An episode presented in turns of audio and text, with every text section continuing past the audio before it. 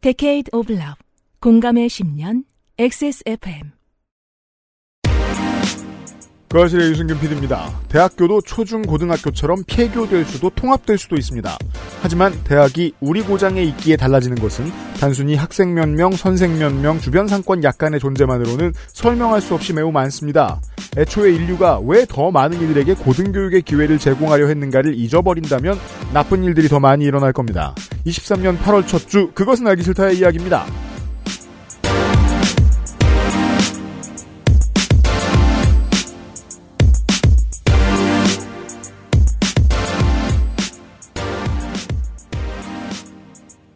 인문사회 분야, 과학기술 분야 모두 정부 출연 연구기관의 예산이 삭감될 걸로 보입니다. 최소 20%씩이라고들 보도됐습니다.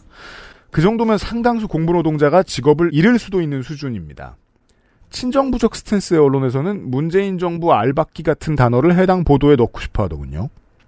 세금이 예상했던 것에 최대 7에서 8% 정도 덜 거치는 상황이 나올 수 있다고 하니까 반도체와 화장품의 수출기를 막은 대중국 정책, 증여세와 법인세에 대한 부자 감세 등으로 줄어든 비용을 지식산업이 감당하게 되었다고 정리하면 아주 약간만 과언입니다.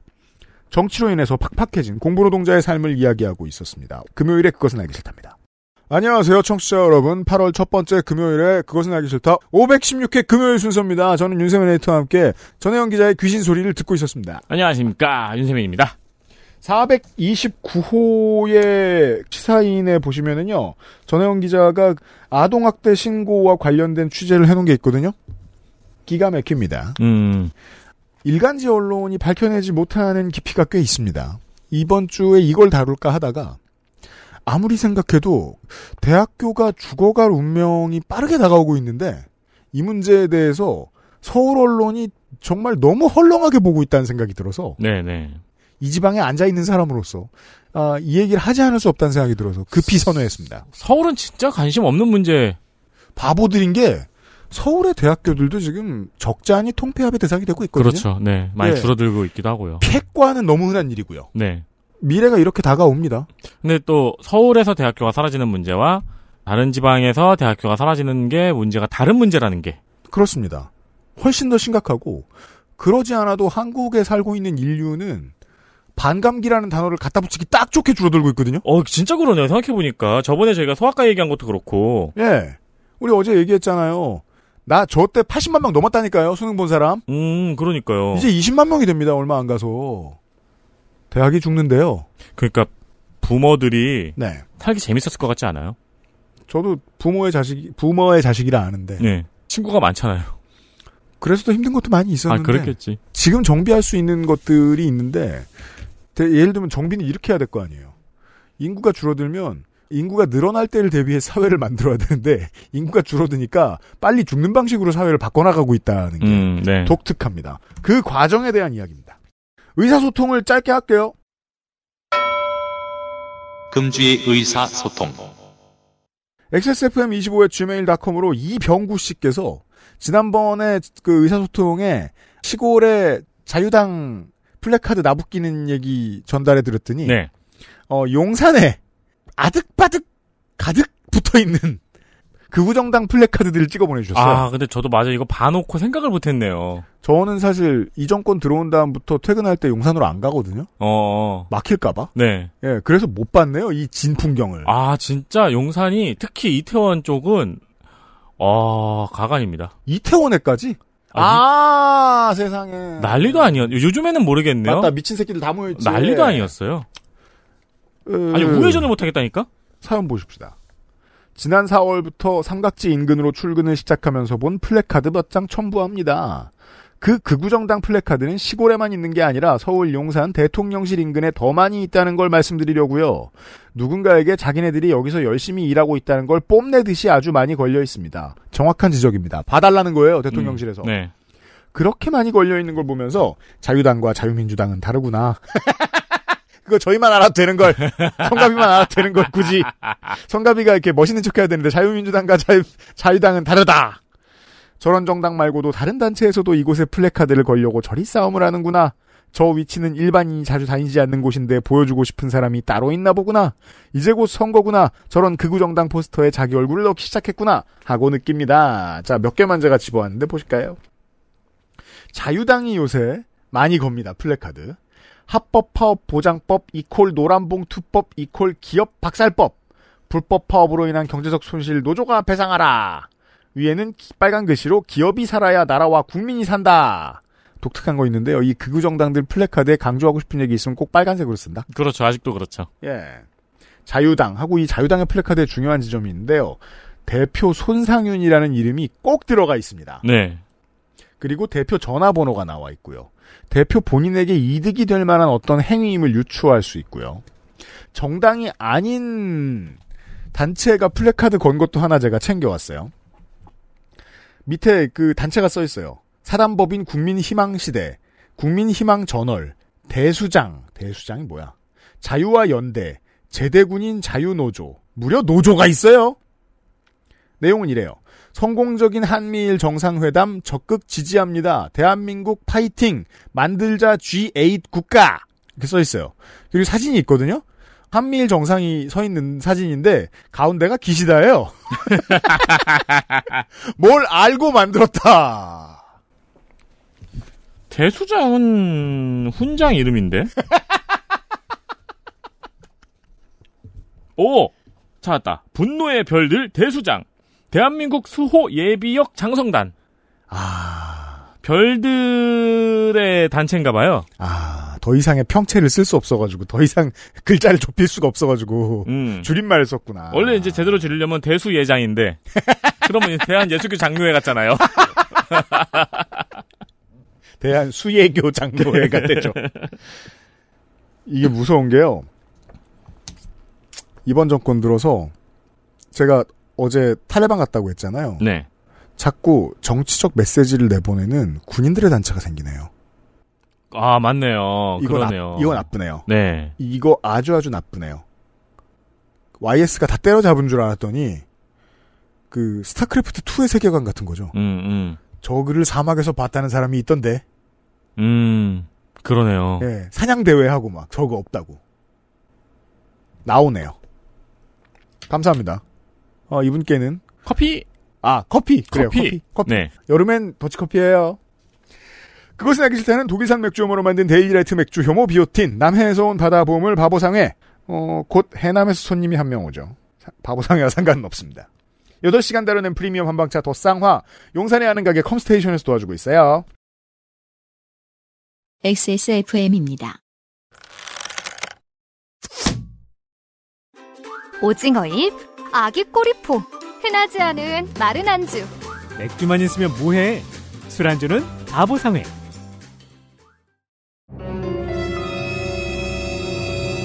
자, 지금부터 머리라는 단어를 입 밖에 꺼내면 죽는 거야. 데일리라이트 맥주 효모? 어, 야, 아 그건 머리에 좀.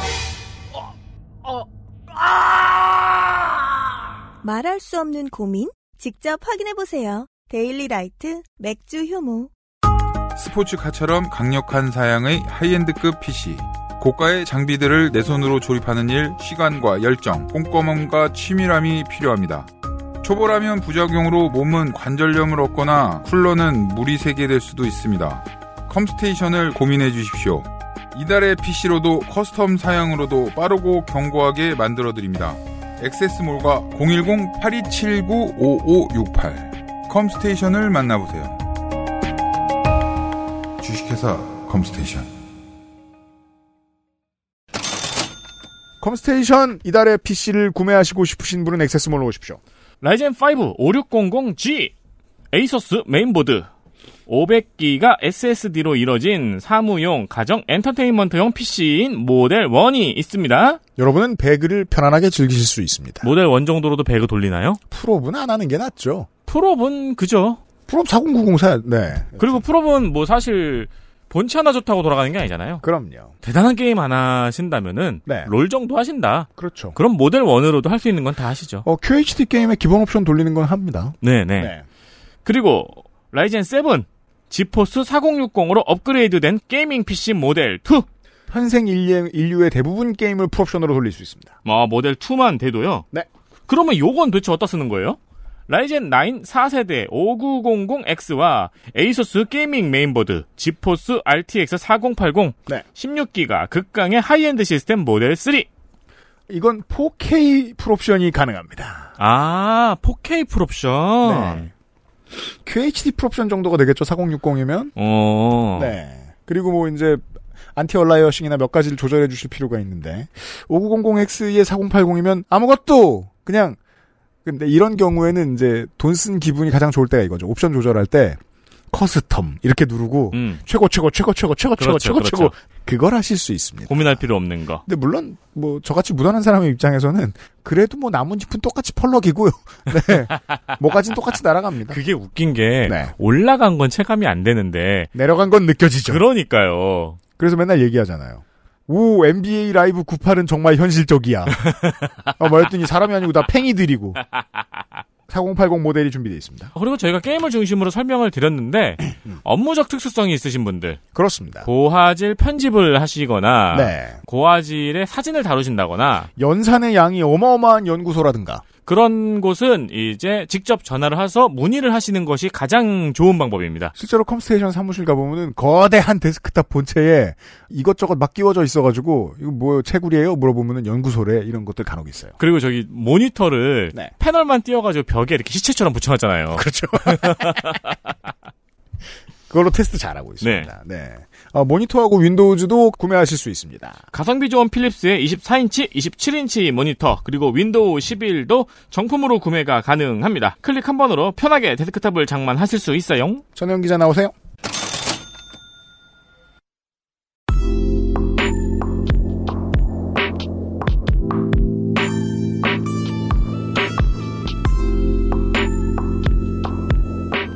중장거리 필드 취재 전혜원 글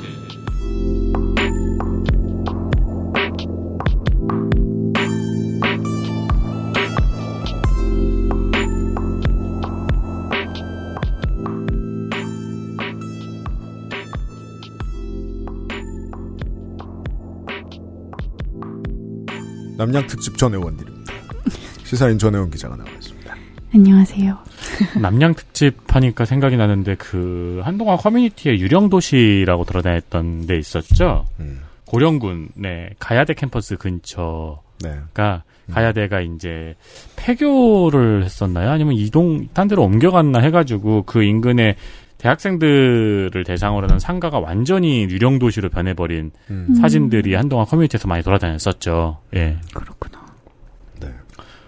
물론 뭐 좀 더 핫한 얘기가 있고 이게 이제 전국구로 많이 돌아다니는 뉴스와 관련된 어, 전혜원 기자의 기사도 7월 마지막 주 시사인에 있기는 있습니다.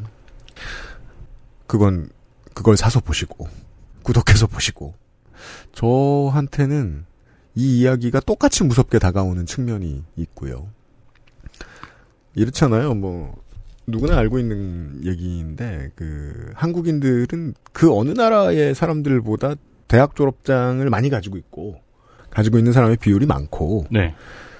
그들 중 대다수는 자기 지역 근처의 대학교에 나왔습니다. 네.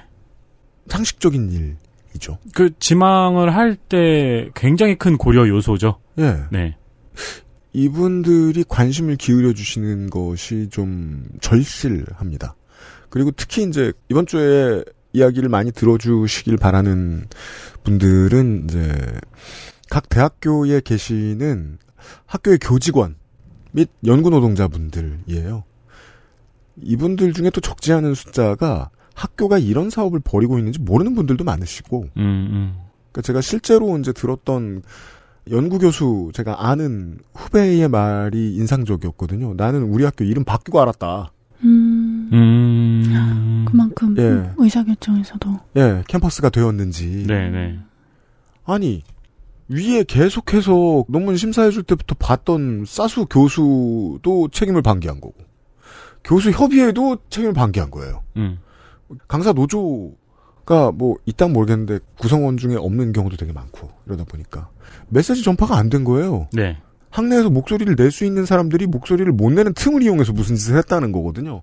사실 지금 국립대가 이렇다는 게 더 놀랍기는 한데 사립대 같은 경우에는 아예 1g의 아무런 중요성도 없이 넘어가는 경우도 많죠. 학교 이름이 바뀌고 학교가 통폐합되는데 여러분 학교에서 이미 일어난 일이거나 네. 여러분 학교에서 지금 일어나고 있는 일입니다. 사실 어제의 경우도 그렇죠. 학생 98%가 반대를 했는데 그냥 진행이 된 거잖아요. 네. 충남대 총학생회가 올린 글로 보이는데 제가 일부만 소개해드리겠습니다. 올 봄에 나온 이야기예요. 통합 시 학우들이 직면할 문제점 및 반대 근거. 정말 많은데 몇 가지만 추려서 말씀드릴게요. 통합 후 양교에 모두 존재하는 학과 이동, 단과대학 이동 등의 문제는 구체적으로 어떠한 기준을 가지고 있으며 갈등이 생긴다면 어떻게 해결할 것인지 답을 안 한 문제란 얘기죠. 대덕 캠퍼스의 인프라는 학생들에게 매우 좋은 편인데 이를 고려해 입학한 학우들 중 캠퍼스 이전을 하게 되는 과의 학우들에게 통합 이후에 보상 방안이 있는지 통합 이후 양 대학의 재학생 수는 증가하고 신편입생의 수가 줄어들어 학교에 빈 공간이 많아질 것이며 학생 수에 비해 건물 및 캠퍼스의 규모가 너무 큰 것도 재정 부담이 가중될 여지가 있음. 캠퍼스의 규모가 너무 커지면 수업을 위해 이동하는 학우들의 불편 사항이 많아질 것으로 예상됨 셔틀버스 이외의 방안을 마련할 필요가 있음. 통합 이후 학생들의 지도교수, 논문 지도교수, 수업 담당 교수가 구조조정으로 인해 변경되어 혼란이 야기될 가능성이 있음. 전반적 기회가 늘어난다는 것은 지극히 생산자적인 관점임. 소비자의 입장에서는 오히려 선택의 폭과 기회가 줄어들 가능성이 다분함. 보은 캠퍼스에 재학 중인 간호대 예과 학생들도 아직 교양 수업을 듣기 위해 대덕 캠퍼스에 오는 것에 불편함을 느낌. 이 또한 아직 해결이 되지 않았는데 캠퍼스가 3개가 된다면 이동의 불편함에 대한 문제를 해결할 수 있을 것인지에 대한 우려. 외에도 겁내 많습니다. 오늘의 이야기는 이 동네 얘기부터 시작하겠습니다. 네, 그렇습니다. 지난 시간에 이제 교대랑 국립대 통합을 얘기했었는데 교대만이 아니라 같은 일반 국립대끼리도 통합을 추진하고 있는데 말씀하신 이제 대전에 있는 거점 국립대죠 충남대가 대전에 4년제 일반 국립대인 한밭대와 통합하겠다면서 이번에 글로컬 대학에 신청을 했어요. 이번엔 국립대와 국립대 간의 통합입니다. 그쵸. 예, 일반, 둘 다 일반 국립대입니다. 4년제. 네. 근데 통합을 전제로 신청한 거점 국립대 중에서는 유일하게 이번에 예비 지정을 못 받았습니다. 무리했는데 떨어졌어요. 네. 그래서 충남대 주요 보직자 인 처장 4명이 일괄 사표를 낼 정도로 상당히 뭐 흉흉한 그런 분위기였는데 와, 그 사표도 내야 돼요. 아예 뭐 교수 사표 아니겠지만 이제 보직에 음, 음, 대한. 사표겠죠. 근데 이제 사업 신청 과정에서 이미 두 학교가 불협화음이 났는데요. 그 지난 시간에 말씀을 드린 것처럼 통합하기로 한 대학들은 다섯 쪽짜리 혁신 기획서를 내야 되는데 그럼 하나로 내야 될 거잖아요. 근데 한밭대가 충남대랑 별도로 혁신 기획서를 따로 낸 거예요. 나중에. 음. 그러니까 그게 뒤늦게 알려진 건데요. 네. 그러니까 둘 다 혁신 기획서 똑같은데 딱 하나 템, 캠퍼스별 뭐 이러이렇게 특성화하겠다. 그 계획의 일부를 그냥 빈칸으로 냈다고 합니다. 그러니까 뭔가 음. 우리는 이거 합의하지 않았어. 이견이 있어라는 거를 아. 드러낸 거예요. 근데 그거에 대해서 이제 한밭대의 이준우 교수 회장님이 설명하기를 음. 이제 한밭대는 전통적으로 좀 공과대 규모가 크고 세니까 음. 이 한밭대가 있는 덕명 캠퍼스를 뭔가 공대 쪽으로 특화하고 여기에 인사권하고 예산권을 독립적으로 가진 그 특임 총장이라는 거를 그러니까 이 합쳐진 대학의 총장은 따로 있고 음. 이쪽 덕, 그 덕명 캠퍼스 쪽에 이 특임 총장이라는 거를 따로 세우자 뭐 이런 제안을 했는가 봐요. 음. 한밭대가. 근데 이제 마지막 기획서 제출 시점까지 충남대랑 합의가 이게 안 되면서 뭐 이런 불협화음 같은 게 난 것 같습니다. 음, 합의한 안이 나오지 않았기에 떨어졌다 정도의 인과관계로 이해하겠다. 네, 그러니까 심사하는 입장에서도 진짜 통합하려는 건 아닌 것 같은데 뭐 이런 그 이제 되게. 방법론이 신박하네요. 그냥 판을 뒤집었네요. 아, 그러니까 뭐 그만큼 이견이 있었고 그랬나 봐요. 음. 근데 사실 여기도 이제 두 대학 간 통합이 지난해부터 진행이 되어 왔었어요. 그러다가 이제 글로컬 대학 계기로 본격화한 건데 근데 이미 두 대학의 그 상이 너무 다른 거죠. 그러니까 아까 3월 16일에 그 글로컬 대학 추진 시안이 나왔다고 했잖아요. 그러고 나서 이제 통합을 하겠다고 했는데 4월 14일에 그러니까 5월 31일이 마감이었잖아요. 근데 4월 14일에 오용준 한밭대 총장이 대등한 통합을 하겠다 우리는. 그리고 미래 지향적으로 교명을 선정하겠다. 그러니까 교명을 사실상 바꾼다는 거죠. 음. 그리고 학생은 입학 당시 교명 또는 통합 대학교 명 중에서 선택을 할 수 있다. 요게 좀 학생들 사이에서 많이 나오는 request를 집어넣은 것. 음, 예, 네. 그래서 건드리는 거죠. 사실은 왜냐면 이제 한밭대에 입학한 사람들은 나중에 한밭대가 아닌 게 되면은 막 이게 없어지는 대학에 내가 졸업을 하게 되는 거잖아요. 그렇죠. 한밭대로 입학을 했다가 뭐두 음. 밭대로 졸업 앨범이 나오면 좀 씁쓸하죠. 네.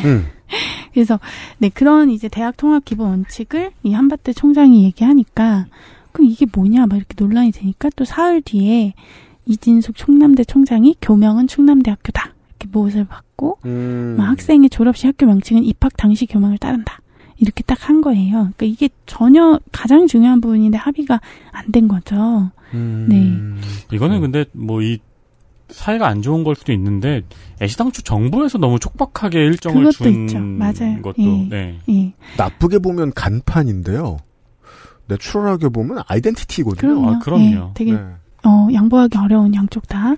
그래서 이제 최인용 충남대 총학생회장이 말하기를 이제 어쨌든 통합이 어떻게 되냐에 따라서 아무래도 졸업장이 좀 예민한데 이게 정해진 게 없다 보니까 그리고 교명에 대해서도 대학 본부는 분명히 지난해 공청회의 같은 걸 했나 봐요. 그래서 음. 계속 우리는 충남대 교명 아니면 안 한다 이러고 했는데 막상 뉴스나 한밭대 쪽에서 다른 얘기가 나오니까 좀 되게 불안했다는 거예요. 음. 그래서 이 학생들도 이 총학생회가 사무실을 뭐 대학 본부 앞 천막으로 잠시 이전하면서까지 통합 반대 시위를 좀 세게 벌였고요. 충남대는 점거 시위를 했습니다. 학생회가. 저- 점거는 이제 앞에서 아, 한 네네네. 건데, 네. 네 그리고 아, 앞에 천막. 네네. 네네네. 그리고 양대학 교수회도 졸속 통합 추진을 비판을 했습니다. 교수회도 반대 의견을 냈다. 음, 특히 이제 한밭대 같은 경우에 그 이런 통합에서 총 동문회들이 목소리를 내는 경우가 있는데 맞아요. 한밭대 같은 경우에 총 동문회가 엄청 세게 반대를 해가지고 막 교육부에 전화도 하고 난리도 아니었대요. 그래서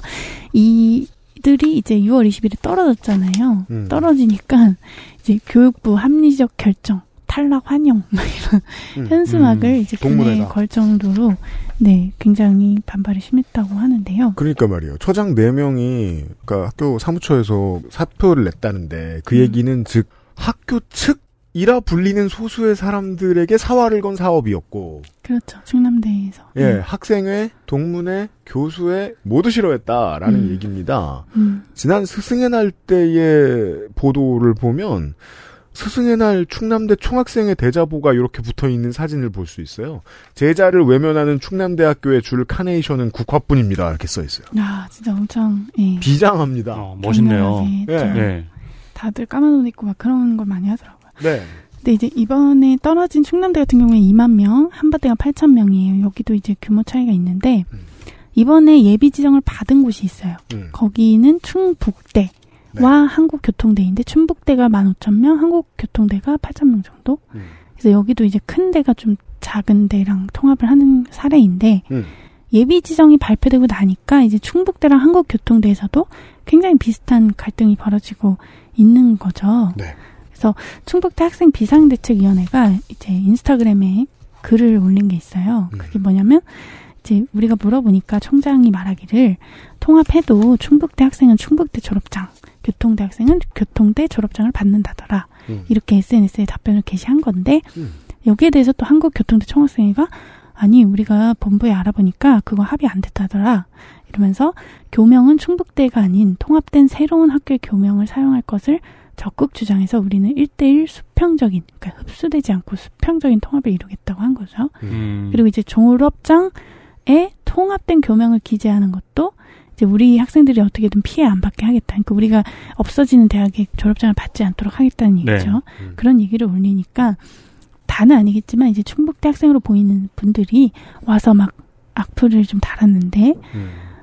조금 이제 약간 거칠지만 말씀드리면 애초에 급이 다른데 무슨 수평적인 통합이냐 음. 응? 흑수 통합되는 걸로 감사해야지 어? 입결이라고 하더라고 입시 결과 그러니까 음. 성적 음. 그 성적이 그렇게 차이가 나는데 학벌 세탁을 하려고 하지 마라 막 이런 식의 굉장히 좀 음. 너무 원색적인 사실 네. 당연히 나오 달리는 에타 같은데 당연히 달리는 글들이긴 하죠. 예. 네. 자연스럽게 생산되는 갈등이죠. 그렇죠. 그리고 큰 대학의 학생들 같은 경우는 이제 왜 졸업장 인플레이션이라고 하나요? 음. 네, 그거에 대해서 반대를 많이 하고 이제 사실 작은 학교 입장에서 통폐합이잖아요. 그쵸. 그러면 내가 사회에 나갔는데 없어진 학교의 졸업장을 그렇죠. 들고 있다는 것이 네. 분명히 페널티이니까 그래서 양쪽 다 싫어요. 그렇죠. 음. 그리고 어쨌든 이 추진 과정에서 충북대 자체가 전체 학생 대상 설명회를 예비 지정 발표하고 나서 7월 3일에 연 거죠. 그러니까 이, 음. 이만큼 뭐 급박하게 진행되다 보니까 더 갈등들이 와. 많이 불거진 것 같아요. 그 이게 사람 놀리는 거잖아요. 아, 그러니까 사형 선고를 한 다음에 증인하실 말씀 있으십니까라고 물어본 거네요. 아 물론 이제 10월 최종 선정이 남았으니까 뭐 그때는 이제 학내 구성원 의견을 또 음. 수렴했는지를 본다고 하니 막 그때가 사형이에요. 건데. 음. 네. 선고 네. 났어요. 그러니까요. 근데 뭐 충남대 한밭대는 이제 서로 약간 소강 상태인 것 같아요. 뭐 음. 단독으로 할 수도 있고 그런 것 같은데. 일단은 학교 입장에서 망했으니까 음. 평화가 찾아왔습니다. 캠퍼스 내에는 아, 네. 잠시나마. 파, 판은 뒤집혔으니까 일단 음. 판을 한번 뒤집었으니까. 네. 그리고 아까 통합 전제로 이제 된 곳 중에 거점 등 국립대인 강원대랑 4년제 일반 국립대인 강릉 원주대 간의 통합도 이제 막 시작되는 그런 상황이에요. 네. 그래서 그 강원대 전영대 법학 전문대원 교수님 말 들어보면 강원대만 하더라도 1학년 여름방학 끝나면 많은 학생들이 휴학하고 반수로 빠져나간다는 거예요. 생각보다 많은 거의 대다수의 국립대에서 볼 수 있는 풍경이죠. 음. 네, 네. 음. 네. 그래서 통합 필요성은 다 공감하는 상황인데 문제는 이제 세부적인 내용이 합의된 게 없다 보니까 예를 들어서 지원을 받으면 그 예산을 두 학교 간에 어떻게 쓸지 그러면 학과를 어떤 식으로 통폐합하고 교직원이 뭐 인사 이동이나 뭐 캠퍼스 이동하면 어떤 식으로 할 건지 이런 것들이 아직 하나도 결정이 안 된 두 달간 어떻게 결정해요? 그것도 그렇죠. 음. 그래도 당장 국립대 입장에서는 뭔가 이게 선정이 돼야 그래도 교육부 예산을 받으니까. 돈이 크니까. 음, 그래서 일단은 당첨되고 보자 이런 분위기인데 사실 네. 결국 제주도처럼 그냥 통합된 대학입니다라고 하고 똑같이 따로 다니는 네, 뭐 지금까지 사실은 네. 네, 그런 식으로 많이 해왔죠. 네. 그 학교들이 이런 갈등을 겪으라고 이렇게 짜놓은 것처럼 보일 지경입니다. 그러니까 예, 예. 이게 되게 섬세한 논의가 필요한데 음. 그래서 이번에 사실 근데 예비 지정 받은 대학 15곳 중에 11곳은 통합 없이 단독으로 신청을 했어요. 통합 안 하고도 붙은 데들이 많아요. 그러니까. 어, 그래서 꼭 통합해서 되는 게 아니란 말이죠. 그래서 사실 통합보다 내부 혁신이 우선 아니냐 이렇게 말하는 사람들도 있는데 이제 대표적으로 충남대 교수회가 그렇게 얘기를 합니다. 네. 그래서 그 최인호 교수회장님이 말을 하는 거를 들어보면 음. 교육부가 대학들한테 담대한 혁신을 주문했는데 되게 기만적인 얘기다 이거. 대학 간 통합이 어떻게 혁신이냐는 거예요.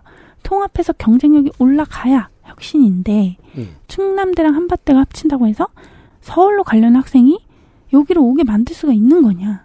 과연. 가장 중요한 질문이 네. 나옵니다.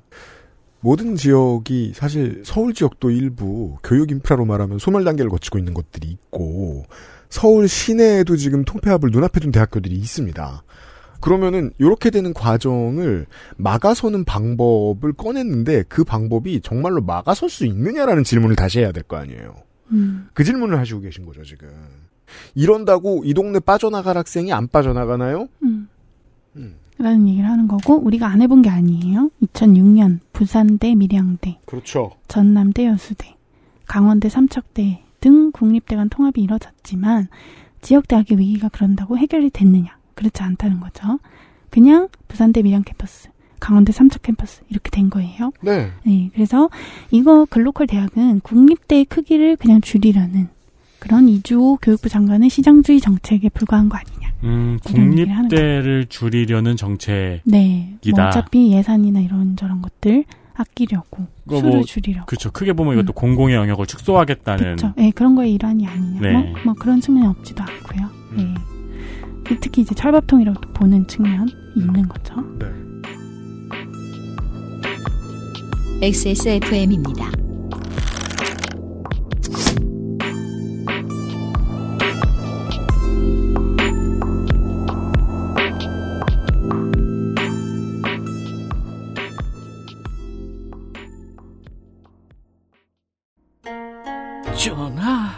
선대부터 내려오던 그 방식 그대로이옵니다. 8시간 넘게 다려냈느냐? 예, 8시간 넘게 달인 후 10분씩 4번 김을 빼고 불순물을 제거하였습니다. 음, 맛이 좋구나. 어마마하게 진상해도 괜찮은 게냐? 예, 남녀노소 누구나 드실 수 있도록 오랜 연구 끝에 나온 한방차이옵니다. 좋구나. 이 한방차를 도성화라 명하노라. 현대인에 맞춘 프리미엄 한방차 더 쌍화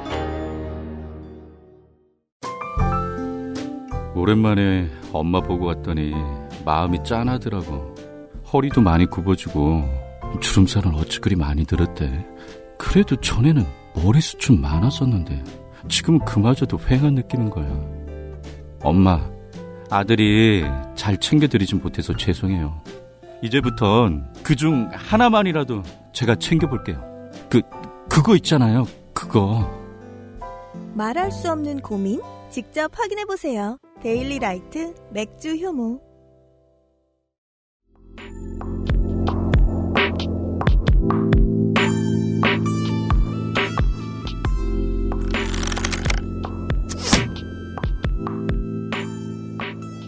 지금까지는 국립대 얘기인데 사실 한국 대학 85%가 사립대예요. 네. 그래서 사실은 글로컬 대학 계기로 뭐 사립대도 통합 얘기를 하는데 뭐 예를 들면 대구의 영남대 유명한 영남대와 영남 이공대 음. 둘다 같은 재단이잖아요. 그리고 뭐 계명대, 계명문화대, 부산의 동서대, 경남정보대, 부산디지털대 이런 데가 광주의 조선대, 조선간호대, 뭐 전북 익산의 원광대, 원광보건대 이렇게 좀 비수도권 사립대인데 재단이 같은 곳들 이 통합이 추진됐는데 네. 그러니까 같은 재단 산하의 4년제랑 전문대인데 근데 이런 통합을 전제로 신청한 사립대는 이번에 다 떨어졌어요. 다 떨어졌다. 음, 다 탈락을 했습니다. 무슨 그 기준이었던 걸까요? 그러니까요.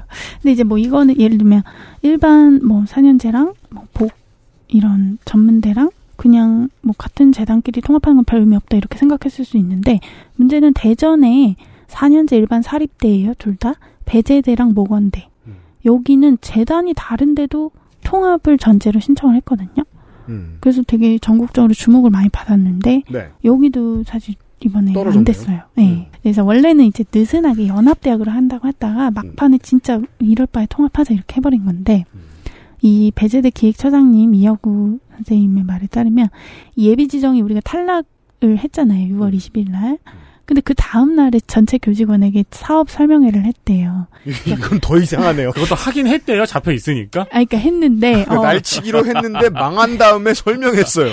아니 근데 그만큼 이 예비 지정 탈락 발표가 좀 전격적으로 됐거든요. 리터럴리 약간, 뒤죽박죽. 어, 모르고 있는 상태에서 사실 잡았던 거예요. 그래서 아. 그대로 사업 절- 설명회를 한 건데 여기 딴에는 빨리빨리 한다고 한 건데 이렇게 음. 된 거예요. 그 정도로 급박했다.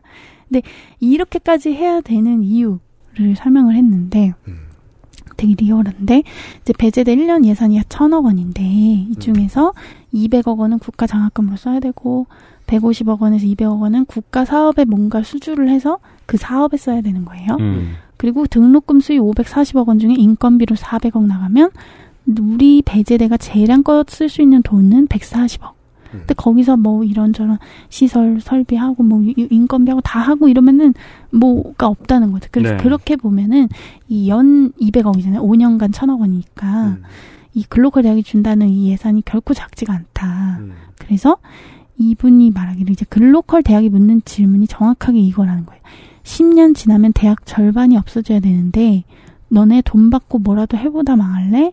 아니면 편하게 살다가 10년 뒤에 망할래?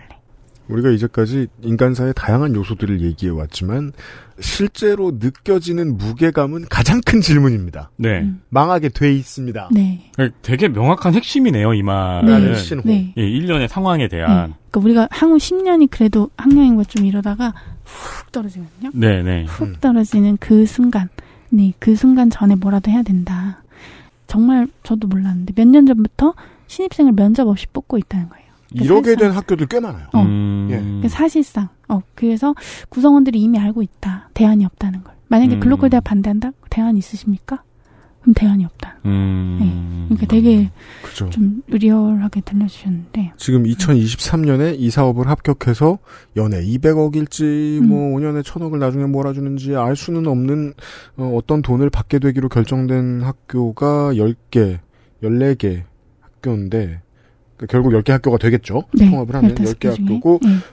이게 소문이 나면 학내 분규가 아무리 심해도 오비들이 아무리 뭐라고 해도 학교 측은 이거 지금 더 많이 추진할 거예요. 내년에 붙어야지. 큰일 나 이거 안 돼. 네네. 하면서 내년의 경쟁률은 더 높아지겠네요. 그러니까 그래서 이번에 들려고 많이들 이렇게 음. 한 거죠. 그리고 사실 이게 상징적인 것도 있습니다. 뭔가 교육부에서도 인증 못 받았다. 뭐 이런 식의 어떤 낙인 같은 게 될 수 있잖아요. 예. 그러니까 두 가지예요. 음.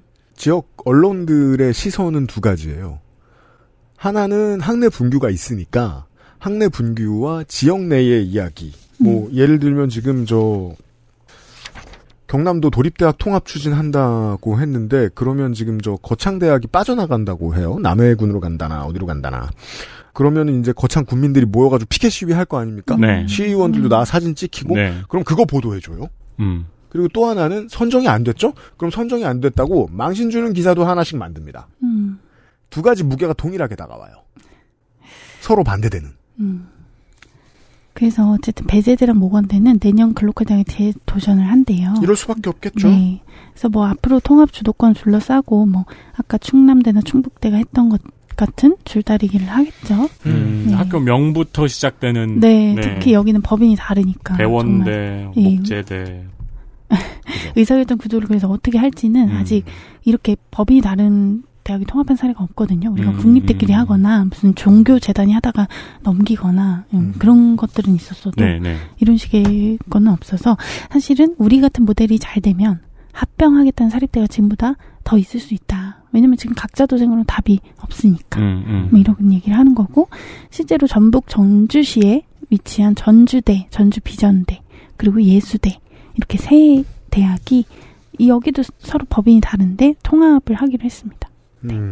전주대는 국립인가요? 아니요, 사립이죠. 사립이에요. 네, 다 사립입니다. 세 개의 사립학교가. 네, 근데 이제 전주대, 전주비전대는 그 재단이 갖고 예수대가 다른 건데, 아. 근데 어쨌든 이 재단들이 다 기독교 바탕으로 하고 아, 있대요. 그러네요. 다 기독교 네. 사학이긴 하네요. 그리고 세 대학 모두 간호학과가 있어서 음. 뭔가 특성화 전략으로 할 수 있을 것 같아서 신청을 했고 음. 여기는 이제 두 대학법인 이사회에서 통합까지 의결을 했대요. 어. 네, 아까 배제대 보건대는 그렇게까지 아니었던 것 같은데 어, 이 전주대 기획처장님 혼선덕 기획처장님이 굉장히 아쉬워하면서 음. 그러니까 사실은 국립대 통합보다 몇 배는 어려운 게 사립대 통합이고 음. 특히 법인이 다른 대학의 통합은 정말 그 자체로서 어떤 담대한 혁신, 교육부가 주문했던 그런 거로 평가가 됐어야 되는데 조금 결과가 아쉽다. 뭐 이런 얘기를 했었습니다. 아, 네. 왜냐하면 이제 이사회 입장에서는 사유재산을 합치는 그러니까요. 것이기 엄청난 일이에요, 때문에 사실. 이게 얼마나 네. 고통스러웠는지 내부에서는 아시겠죠. 네, 그러니까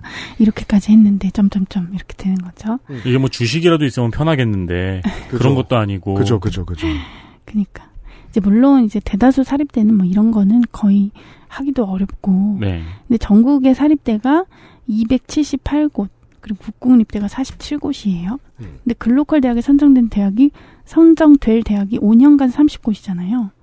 그러니까 이대로 되면은 국립대가 뭐 통합을 해서 과점을 하고 사립대는 그냥 각자 살아남는 뭐 이런 식으로 되는 거 아니냐 이제 이런 비판의 목소리도 나옵니다. 음, 그죠. 서른 곳만 살리겠다는 이 모든 거냐? 학교 합해서 음. 구제하겠다는 건 음. 나머지 학교는 죽게 두겠다. 아까 음. 이제 이 말씀에 그 네. 기초에서 보자면 네, 그런 의문이 드는 거고, 음. 그리고 이 연 200억 원이라는 게 그렇게 무슨 세계적 수준의 대학으로 거듭날 만한 예산이냐, 과연. 200억만 있으면 이런 얘기가 나오는 건데, 2020년에 서울대가 받은 정부 지원금이 4,866억 원. 근데 나머지 9개 거점 국립대의 정부 지원금이 평균 1,265억 원. 4분의 1. 거예요. 예. 그러니까 이게 이런 수준인데 이 거점 국립대들이 받는 것이 음.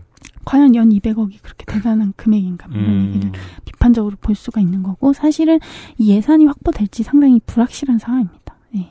그래서 이미 세수가 부족해가지고 지금 편성한 예산조차 깎으려고 하는데 과연 이것을 줄까 그런 의문이 드는 거죠. 음. 네. 일단 선정되면 당장 내년에 나가는 돈만 천억이 넘죠. 좀 15개 대학이 선정이 됐나요? 천억쯤 되겠죠? 열 대학을 10개 대학이면 네, 봐요. 당장 내년에 일단 이 음. 대학들한테 천억이 나가는 거네요. 음. 그래서 이게 일단 불확실한 상황이고요. 그리고 윤석열 정부의 교육부가 또 하려는 게 지역 혁신 중심 대학 지원 체계, 이걸 RISE 체계라고 하는데 이런 체계를 만들어서 대학에 대한 권한을 지방 정부한테 주려고 하고 있거든요. 그러다 보니까 지방 정부마다 사실은 재정 자립도도 되게 다르고 네.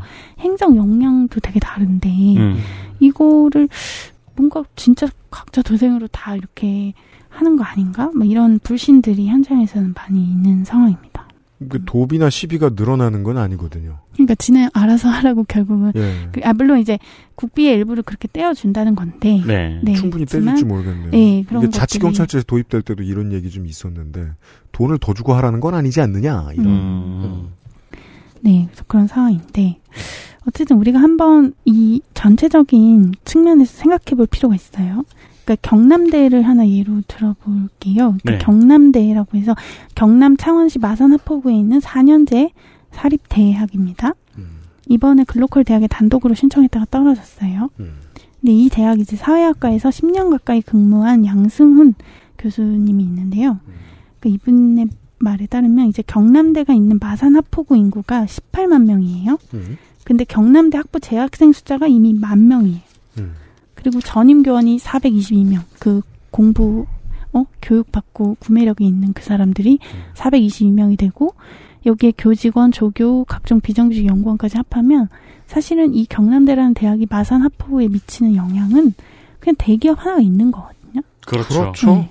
근데 이제 지금 글로컬 대학 논의에서는 그런 각 대학이 지역 사회에서 도대체 어떤 의미인가, 위상인가 이런 평가는 안 한다는 거죠. 그냥 음. 혁신성을 본다고 한 건데. 네. 네.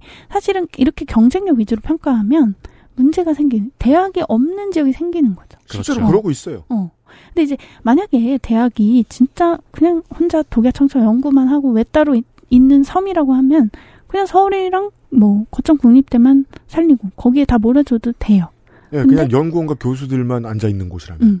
근데 대학은 그렇지가 않죠. 지역 사회에 인재를 공급하고 산업 생태계에 기여하고 뭔가 지역 사회에 필요한 싱크탱크를 제공하는 기관이 바로 대학입니다.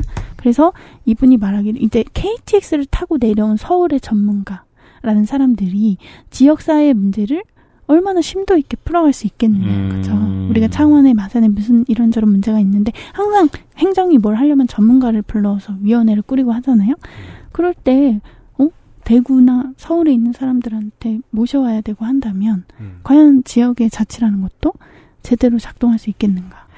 그래서 이 양승훈 교수가 보기에 최근 입시에서 신입생 정원을 다 채우지 못한 학교가 있는 대부분의 지역은 이 역사적으로 경제적인 의존 측면에서 봤을 때 다 대학 도시예요. 이- 이 도시들이. 그러니까 네. 대학 도시라는 거는 그만큼 경제 그 도- 구조에서 대학과 그 대학 안에 있는 그 구성원들이 차지하는 비중이 엄청나게 높은 곳. 그렇습니다. 그런 곳이 대학 도시입니다.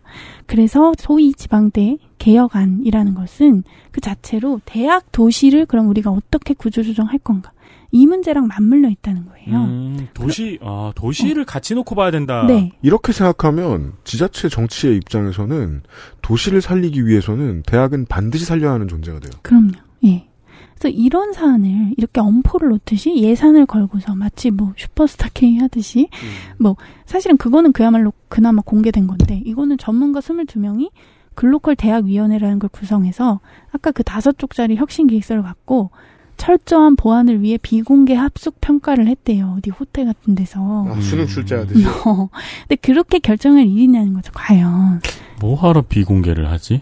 그러니까 이게 이뭐 정부는 세아 뭘 나가면 안 비공개 되고 좋아해요. 뭐 그러니까요. 공정하게 한다 뭐 이런 건데 이제 그- 사실은 그럴 게 아니라 수험생, 학부모, 대학교육 전문가, 지역사회 전문가 이런 사람들이 정말 목소리를 좀 더 공개적인 장에서 이렇게 면밀하게 토론하고 사실 이래야 될 문제 아닌가. 음, 그러네요. 그 비공개 22명이 한 지역의 생사를 결정 그러니까, 지어버린 네. 결과가 됐으니까요. 그리고 그 기준은 혁신성이야. 라고 하면은 되게 혁신이란 말은 이제 난 아무 의미값도 없이 들리지 않나요? 그러니까 이 공적 예산을 이런 식으로 배분하는 거를 모르겠어요. 저도 별로 보지 못한 것 같고 이게 공정하다라고 하는 건데 네. 과연 공정이라는 걸 어떻게 봐야 되는가에 문제 일단 생기는 거. 여기까지만 보고 있으면 이 사업이 글로컬 30이라는 사업이 지역과 대학이 망하는 데에 별다른 그 반전의 제공 계기는 되지 않을 것 같다는 건 근데 분명해 그러니까 보입니다. 말씀하시는 것처럼 정부의 의도가 뭐던 간에 눈에 보이는 결과는 결국은 소멸이고 구조조정이고 숫자가 줄어든다는 결과는 확실하게 눈에 보이는 거잖아요, 지금. 그리고 그 과정에서 학생들은 싸우고 있고 네. 결과가 안 좋게 돌아가면 학생들은 아이덴티티를 잃어버린다거나 실제 손해를 볼 거고요.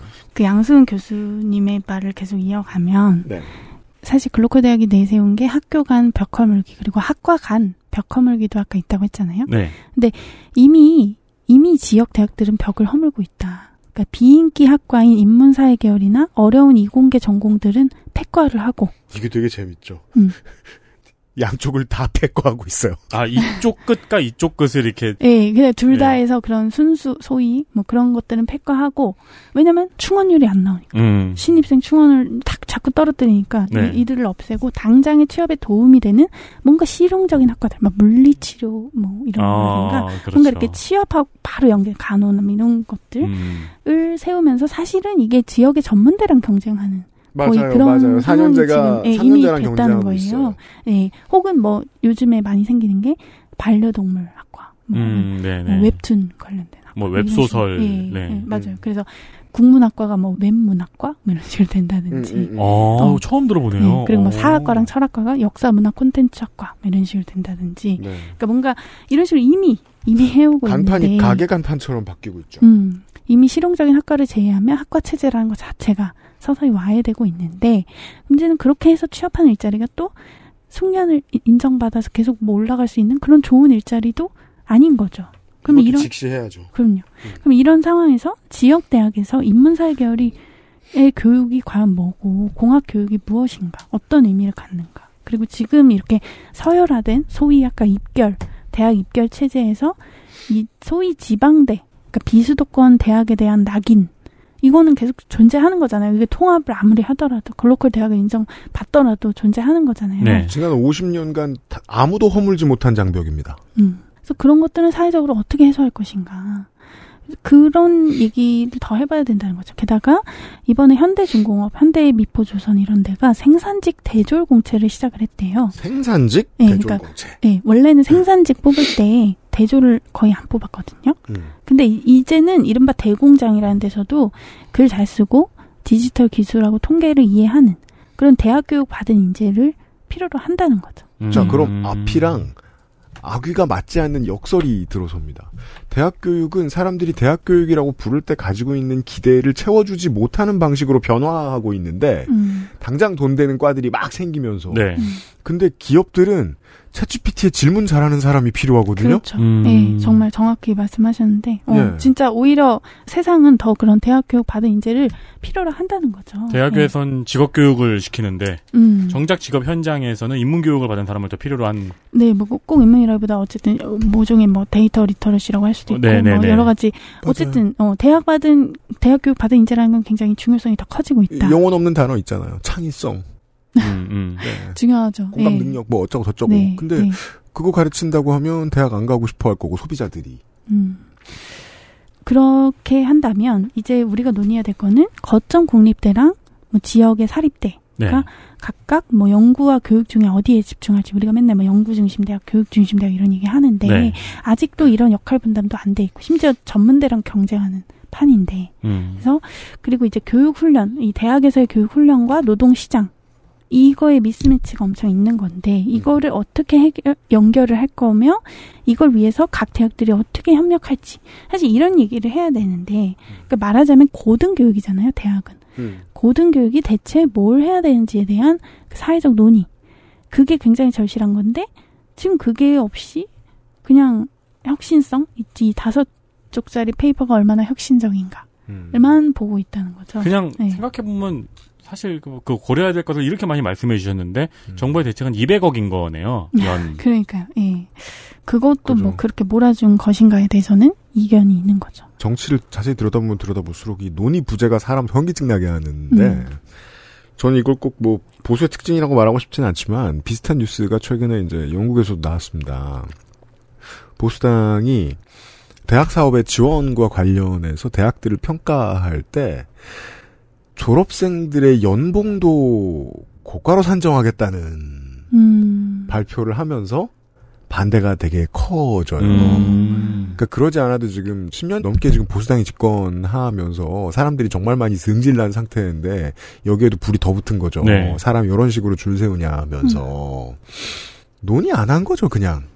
제가 대학생 때 딱 박근혜 정부에서 했던 게 이제 취업률 음. 로 대학 순위를 매겨가지고 지원금을 줘서 그래서 추계대가 한번 위기가 있었죠. 음. 네, 그랬었는데 그래가지고 학교에서 무슨 일이 있었냐면은 그러니까 그때 애들이 상관없는 데에 취업을 엄청 많이 한 거예요. 식당이라든가, 그러니까 네. 전혀 오래 일할 수 있는 직업도 아니고 우겨넣기. 사실상 알바인 곳에 교수가 얘기하니까 뭐, 아, 6개월만 일해라, 이런 식으로 음. 엄청나게 취업을 밀어넣는 효과가 있었거든요. 음.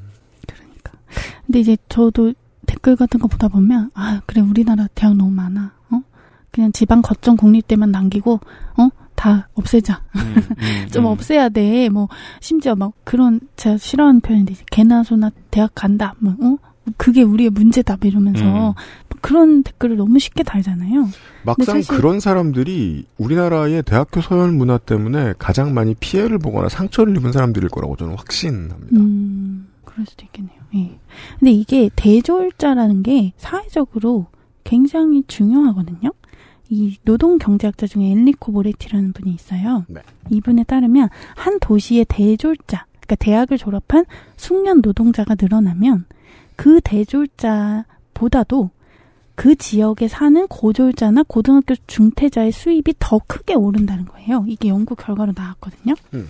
그러니까 왜냐면 이 숙련 노동자의 대학에서 배운 지식 이런 것들이 해당 지역의 모든 노동자의 생산성을 높이거나 뭔가 새로운 직종을 만드는데 활용이 된다는 거죠. 네. 네. 그래서 우리가 세종시 같은 데 보면은 그런 대졸 숙련 노동자가 늘어났을 때그뭐 거기에 뭐 맛집부터 해서 여러 가지 뭐 서비스나 이런 것들이 다 따라오잖아요. 네네. 뭔가 그래서 그런 걸 보면 알 수 있고 그래서 그 이분이 직업의 지리학이라는 책을 썼는데 네. 이것도 되게 몇년 전에. 나온 책입니다. 네. 이거 재밌어요. 네. 그러니까 어쨌든 10년 됐나? 제가 이거를 첫 번째 지방선거 준비하던 동안에 심심해서 이걸 읽어보고 되게 충격을 받았던 기억이 나는데 상관없는 결론인데 선거 방송을 열심히 해야겠다고 생각한 계기가 된 책들 중에 하나. 아, 아, 지역의. 데이터. 예, 그러니까 너무 놀라운 분석인데 다 맞는 말 같은 거예요. 제가 봤을 때는. 네. 아, 근데 지금 나왔으면 제목이 앞뒤가 바뀌었겠죠? 뭐요? 뭐 지리는 직업 세계 이런 식으로. 그 트렌드를 따라야죠. 뭐 쉽게 말하면 그거라는 거예요. 연봉을 결정짓는 요소가 지역인 것 같다. 음. 네, 그래서 이 책에 나오는 얘기인데, 그러니까 대졸자가 창출한 사회적 가치가 그 자신이 받는 임금보다 훨씬 높다는 거죠. 음. 그래서 이제 고등 교육을 받은 사람이 결과적으로 100의 사회적 가치를 만든다면 그 중에 50 정도만 자기 보수로 받고 나머지 50은 그 사회 전체에 퍼진다는 거죠. 그래서 가- 바로 그렇기 때문에 이게 뭐죠? 긍정적인 외부 효과를 우리가 말하잖아요. 그러니까 다른 사람들도 혜택을 받는데 그만큼 지불하지 않으니까 그렇기 때문에 이 대학 교육에 공적 보조금을 투입하는 게 정당하다는 거죠. 예. 그렇죠. 바로 그렇기 때문에 상당수 국가들이 정부 차원에서 고등교육에 투자를 하는 것이고, 뭐 심지어 북유럽은 아예 무상으로 하는 거잖아요. 그렇죠. 그래서 우리가 이런 얘기를 해야 된다. 근데 제가 이런 얘기 하니까 또 뭐 한국 대학은 다르다.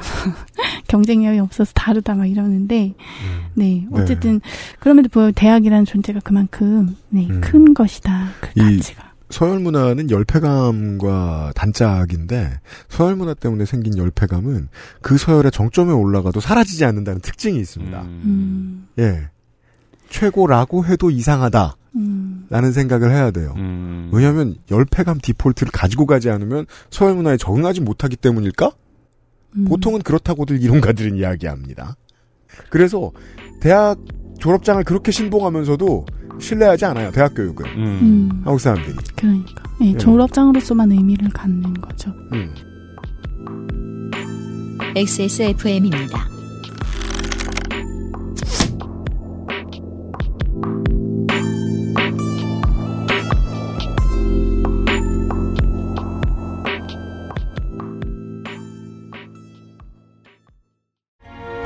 여덟 시간 정성껏 다려낸 현대인에 맞춘 프리미엄 한방차 더 쌍화 평생 인텔만 썼는데 라이젠이 뭐냐고요? 컴스테이션에 문의하십시오. 주식회사 컴스테이션.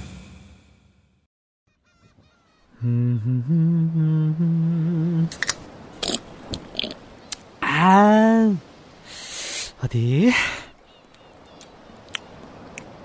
어, 마, 맛있는데? 바다, 술, 그리고 바보상의 술안주. 안주. 각종 산지에서 걷어올린 고퀄의 안주. 맥반석, 치즈, 오징어 육포, 귀채 오징어 등 다양한 종류. 제품 수령한 그대로 바로 캠핑장 그리고 나들이로 향할 수 있는 소풍 세트도 준비가 되어 있고요. 그렇습니다. 오징어 G4 같은 건어물에 믹스넛, 건자두, 건망고 등 새로운 제품도 같이 들어가 있습니다. 간편하게 즐기기에 딱 좋죠.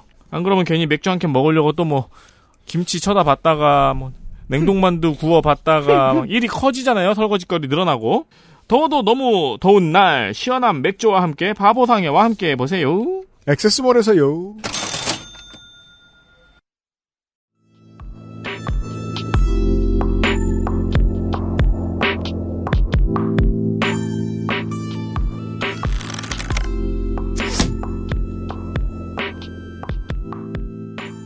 제가 또 갔다 온 곳이 이제 안동대인데요. 전국에 많은 곳을 갔는데. 어, 예, 얘기를 안 했는데, 어, 이거 취재하느라 다 간 겁니다. 조영 기자가. 부산, 대전, 네. 어디 캠퍼스가 제일 안동. 예뻤나요?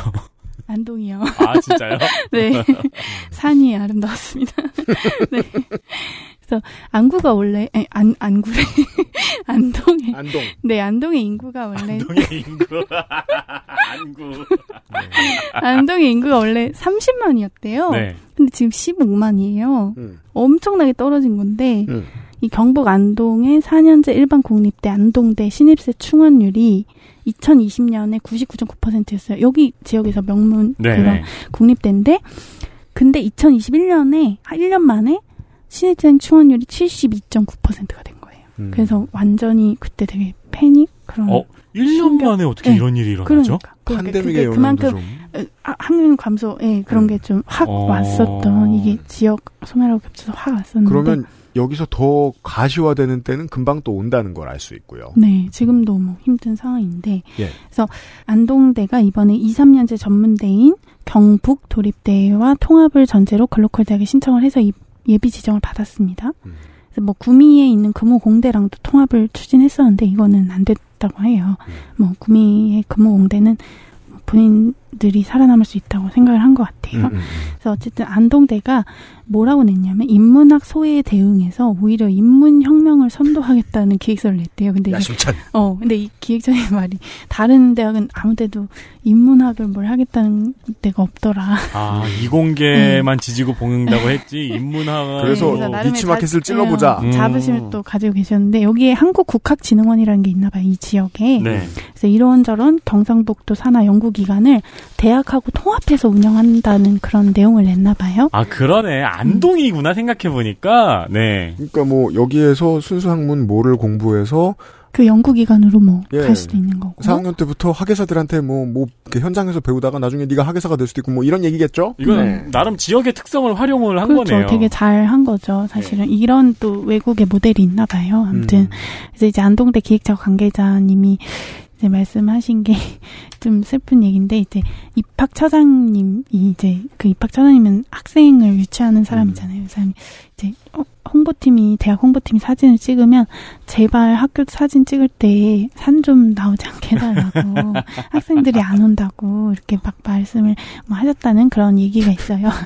그러니까 그 되게 슬픈 되게 진짜 산 안에 있는데 어떻게 찍어도 네. 어떻게 찍어도 산이 나온다는 거예요. 그래서 네 이게 참- 안동대는 대학교 내에 서원이 있네요. 어 그러니까 굉장히 뭐 아무튼 그런데 네, 네. 그래서 안동대가 이렇게 어려우니까 사실은 이 울산시가 지금 국립대가 없대요. 음. 그래서 국립대를 울산시가 자꾸 유치하려고 하니까 안동대 새 캠퍼스를 울산에 만들면 어떠냐 이렇게 말하는 내부 구성원도 있습니다. 그래서 음. 안동에 없는 안동대를 상상해보자 막 이러면서 그, 아. 그게 우리의 살 길이 아니겠는가. 홍철 없는 홍철팀처럼. 그러니까 일단 살아야 서대문의 되는 거 경기대? 아닌가. 네, 그렇게 얘기를 하는데 그러나 이제 이 안동대 기획처 분이 말하기를 이제 국립대 책무와 대학의 역할이라는 걸 생각하면은 사실 그런 선택을 하기 어렵다는 거죠. 음. 우리까지 울산으로 가버리면 이 지역은 죽는다는 거죠. 음, 네. 음. 그래서 사람들은 되게 쉽게 거점 국립대만 남기고 다 없애자고 얘기를 하지만 대학의 기능이 꼭 학생을 키우는 데만 있지 않다. 그래서 이 안동대가 단독 대학으로 되든 분교로 남든 만약에 이 대학이 없으면 이 지역은 그냥 죽는다고 굉장히 생각을 하고 있었습니다. 맞아요. 네. 뒤집어 말하면 지역이 살아있는 동안 지역의 삶에 대학이 큰 의미를 가지고 있었다는 뜻이니까 삶이 녹아 있는 곳이라는 뜻도 돼요. 아니 그리고 실제로 저희가 선거 방송할 때도 그렇고 저 예. 대학 다닐 때도 그랬고 지역 사회랑 같이 하는 연구가 굉장히 많잖아요. 지역 사회 수주도 엄청나게 많이 받고. 맞아요. 네. 그렇죠. 예. 그래서 안동대로서는 글로컬 대학이 사실상 대학을 살릴 마지막 기회라고 보고 있다. 음. 그래서 나아가서는 이제 경북의 인구당 의사수가 전국 최하위래요. 음. 굉장히 의료 인프라가 약한데 네. 음. 앞으로는 이제 의대를 유치해서 여기 자체를 좀 고령자랑 친화하는 그런 도시로 좀 만드는 게 목표다. 음. 이렇게 좀 지역 사회를 이런 식으로 뭐 바꿔보겠다 이런 생각을 가지고 있더라고요. 지방 정치가 해야 할 비전도 같이 그리고 있군요. 그렇죠. 그런 게좀 인상적이었어요. 여기는 고령자가 많은 도시니까요. 그거 이제 네. 저기 지선 때 가면 이제 교육 의료 클러스터 이런 이름으로 음, 나 들어가는 거죠. 맞아요. 네. 네. 근데 그 중에 우리가 지선 때 신나게 깔깔깔깔 하지만 무언간 돼요, 또. 아니 그리고 우리가 클러스터 클러스터 너무 많이 나온다고 이야기를 항상 하잖아요. 많이 나온 이유가 있는 거죠, 사실. 그 생각해 보자고요. 햄프시드를 안동에서 그렇게 많이 만드는데 음. 어디 있는데 연구진한테 수주 받아서 했을까요? 사업 시작하면서. 음. 예. 그래서 아주 긴 이야기였습니다만, 그러니까 우리가 대학을 많이 가는 건 맞아요. 지난해 한국 대학 진학률이 73.3%, OECD 평균이 44%인데 30% 포인트 높습니다. OECD 평균보다 네. 거- 두 배가 약간 안 되네요. 네, 사실은 뭐 나중에 대학 가는 분들도 많으니까 실제로는 더 많을 수도 음, 있는데, 네. 맞아요. 네. 그래서 우리가 이렇게 대졸자가 많은데 사실 대졸자가 갈 만한 일자리는 부족하죠. 그리고 그렇죠. 중소기업은 여전히 구인난에 시달리고. 네. 근데 이렇게 미스매치라고 하는데 이것을 눈높이를 낮추라고 많이 하잖아요. 너네가 무슨 대학을 가지 말고 그냥 공장에 가라고 말을 하지만 음. 아까 말씀드렸듯이 이제는 생산직도 그런 연구 인력이 더 필요해지는 시대고 뭐 생산 직이더라도 대졸자를 원하는 그런 시대입니다. 그래서 우리가 당연합니다. 네 다른 나라가 그렇다고 해서 우리가 그렇게 대졸자가 적은 사회로 갑자기 갈 수도 없어요. 그리고 저희 나이 때, 우리 나이 때는 이제 뭐 좋은 말은 아니지만 뭐, 에이, 공장이나 가지 뭐라는 말 쉽게 했잖아요. 요즘 친구들은 그런 말 못 한대요. 공장은 어려워요. 네. 음 그럼요. 네, 정말 살 수도 없는 그런 곳 환경이 뭐 엄혹한 되어 있는 현실을 좀 더 보자고요. 한국제를 한국 공장에서 만들어서 회사가 먹고 살려면은 수출해야 되거든요. 네. 근데 수출하려면은 베트남이랑 중국을 이겨야 돼요. 음. 가격을 더 낮출 방법은 없으니까. 제조업과 생산직 보통 유능해가지고는 한국에서 못 살아남습니다. 그렇습니다. 네. 고등교육은 꼭 필요해요. 네. 음. 그리고 우리가 외면할 수 없는 사실은 지금 한국 사회 2천만 노동자 중에서 대기업에 다니고 정규직이면서 노조가 있는 우리가 좋은 정규직이라고 생각하는 그 노동자가 7.2%밖에 안 돼요. 전체에.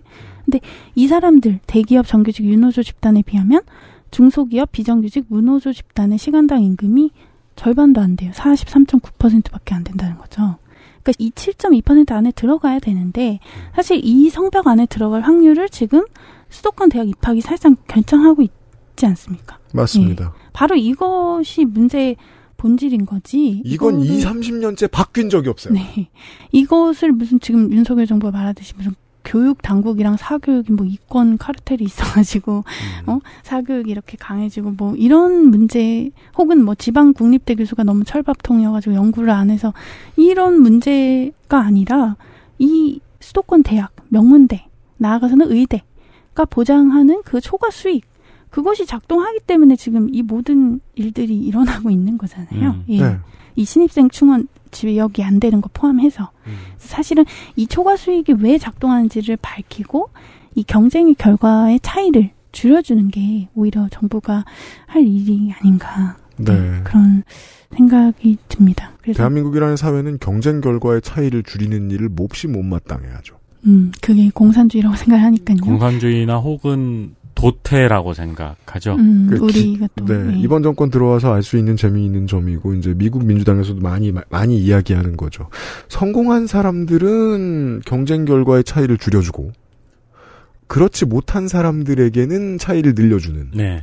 실패한 사람에게만 자본주의, 성공한 사람에게는 사회주의. 음.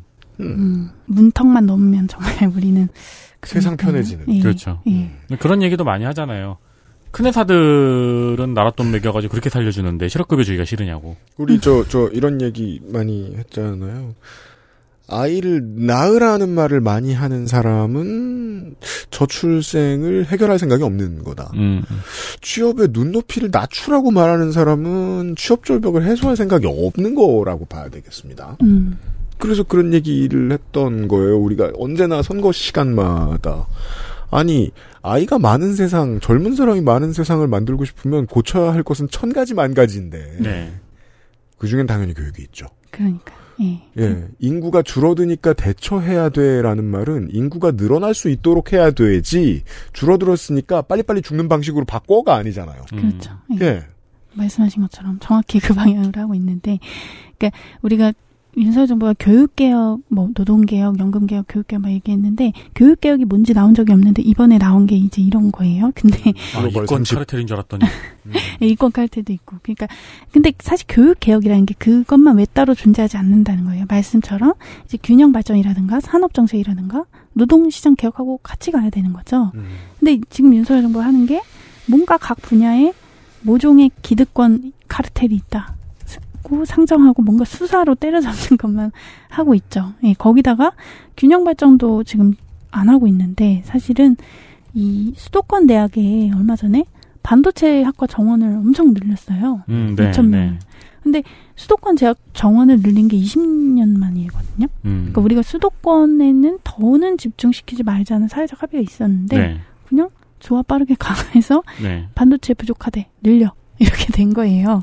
그래서 사실은 이런 전체적인 균형 발전도 전혀 고려하지 않고 있다. 그래서 이 교육 개혁과 노동 개혁 이 그리는 비전을 연결하고 그거를 균형 발전하고 조화시키는 뭐 그 안에서 이제 4년제 전문대, 공립대, 사립대 역할 분담을 논의하는 사실 이런 게 되게 오래 걸리고 음. 지난하고 힘든 거거든요. 근데 그런 거는 잘 안 보인다. 그래서 수사만 하고 있고 개혁을 하고 있지는 않은 것 같다. 학교가 어디로 이전되느냐 혹은 어딘가에 뭐 새로운 학교가 들어오느냐 뭐 한전대 같은 경우도 그런 얘기 음. 있었고 그 거의 10년짜리 싸움이었잖아요 우리 옛날에 지역 간도 굉장히 많이 싸우고 정부에서도 그 지역 간 안배를 위해서 굉장히 고민을 많이 하고 근데 그 고민 모두를 그냥 싹 다 무시해버린 음. 그 예전만 해도 그래도 세종에 행정 도시 만들고 네. 뭔가 그런 게 있었어요. 아니면 우리 경남 부르경에 메가시티를 만드는 네. 아니면 이런 논쟁들이 어느 순간 사라진 것 같아요. 그냥 사실은 전체적인 이 국토를 어떻게 발전시킬지에 대한 이게 있어야 되는데 음. 지금 그런 그림은 별로 안 보인다. 네. 음. 이제는 한 발이라도 나가기 위해서 서울에 앉았는 전문가들도 한국의 전통적인 보수와 한국의 전통적인 리버럴들이 국토균형 발전을 어떻게 바라보는지에 대한 차이 정도는 직시해줬으면 좋겠다는 생각이 들어요. 한국거래소 이전한 지 이제 18년쯤 됐습니다. 2005년에 옮겨갔으니까. 이게 이런 류의 이전들은 거의 다, 혹은 저 행정도시 건설은 거의 다 참여정부 때부터 시작이 됐죠. 네네. 네. 그 18년 사이에 아까 부산대 얘기 나왔는데 어제 부산 시내의 대학교의 경영학과 경제학과의 분위기가 달라졌다는 얘기를 들었습니다. 되면 나는 금융업계 인사로서 가장 대우 잘 받는 사람으로서 계속 부산에서 지낼 수 있으니까. 부산의 젊은이들이 흔히 하는 말, 여긴 다 좋은데 직업이 없어요. 음. 라는 말을 좀 줄여줄 수 있게 되거든요. 근데 이번에 지금 다시 서울로 이전하겠다고 하고 있죠. 음. 그러면서 우리의 대체 무슨 생각을 하고 있는지 알 수 없는 어, 사형통신사 기자들은 그래서 생기는 뭐 국가 이익이 얼마고. 지금 산업은행 이전 지금 어, 원한대로 추진되고 있는데 그거 관련해서 이제 경제지에서 반발 기사 내면서 뭐 노조원들이 조합원들이 서울 떠나면 나는 회사 안 나간다. 음. 뭐 이런 얘기 그냥 그대로 실어주고. 사실상 드러내면 안 되는 치부 같은 것인데 그냥 그대로 꺼내서 보여주고 균형 발전은 먼 세계의 일이 돼 버립니다. 지난 정권만 해도 이제 우리나라의 굉장한 숙제다. 이거 진짜 해결이 안 된다. 이러고 있었는데 이번 정권 들어서 아예 쌩을 까버리니까 그러니까 그냥 여기가 잘 사는 것만 중요해지. 쌩을 까버리니까 사실 문제로 잘 보이지도 않는 음. 문제가 있잖아요. 그러니까. 산업은행 부산 이전 시 국가경제 15조 손실. 산업은행 노동조합과 한국재무학회. 이거 막 제목 뽑아줍니다. 근데 이게 어려운 지점이 있더라고요. 국민연금공단도 예를 들어 전주에 있잖아요. 그렇죠. 그래서 인재 확보가 또 어렵고 계속 그만두고 음. 이러다 보니까 사실 되게 고급 인재가 필요한 또 그게 이제 과도기를 거쳐서 뭐 음. 이제 희망적인 이야기겠지만 큰 기관들이 지방으로 내려가서 과도기를 거쳐서 거기가 이제 활성화가 되는 거를 한 10년, 20년을 보고 정부가 그런 결정을 내린 거잖아요. 음, 되게 큰 문제죠. 네. 네. 그래서 이거야말로 백년 대계를 생각하고 정치가 만약에 준비를 했다라고 생각하면 100년 동안 대한민국은 현행 헌법에 의하면은 20개의 정부가 들어서거든요. 네. 그 20개의 정부가 따라줘야 돼요. 음. 우리가 그게 참 잘 안 되죠. 그러니까 세종시가 이만큼 커졌고 다행히 보수가 좋아하는 부동산 욕심도 거기 똘똘 뭉쳐 있기 때문에 음. 앞으로 더 나갈 수 있거든요. 근데 다른 혁신 도시는 예를 들면 아까 말씀하신 전주는 그럼 앞으로 20개의 정부가 계속 해줘야 되거든요. 네. 여기에 알맞는 인재들이 여기 들어올 수 있도록 대학을 키워줘야 될 거 아니에요. 예. 그러면 그 사람들이 아이를 낳고 뭘 하고 우리 동네에 지하철 깔아주세요 집회를 하고 복작복작하면서 대전 시티즌이 우승하고 음. 경험하고 그렇게 거기서 늙어 죽고 행복하게 살 수 있는 방법이 음. 100년이 들어가는 문제인데 아, 한 20년 차에서 지금 포기하기로 한 모양이다. 그러니까 사실 국회가 그래서 세종에 가야 된다 그렇게 생각하는 사람도 많죠. 음, 네. 네. 음. 그거, 아이고, 그것도 진짜 지겹게 안 가네요. 안 되고 있죠. 뭐. 네. 그래서 이제 천공이 처음 떴을 때 제가 그런 얘기 했었죠. 이대로면 대통령실은 5년 뒤에는 세종 가야 된다. 보안이 취약하지 않게 완전히 새로 지어야 된다.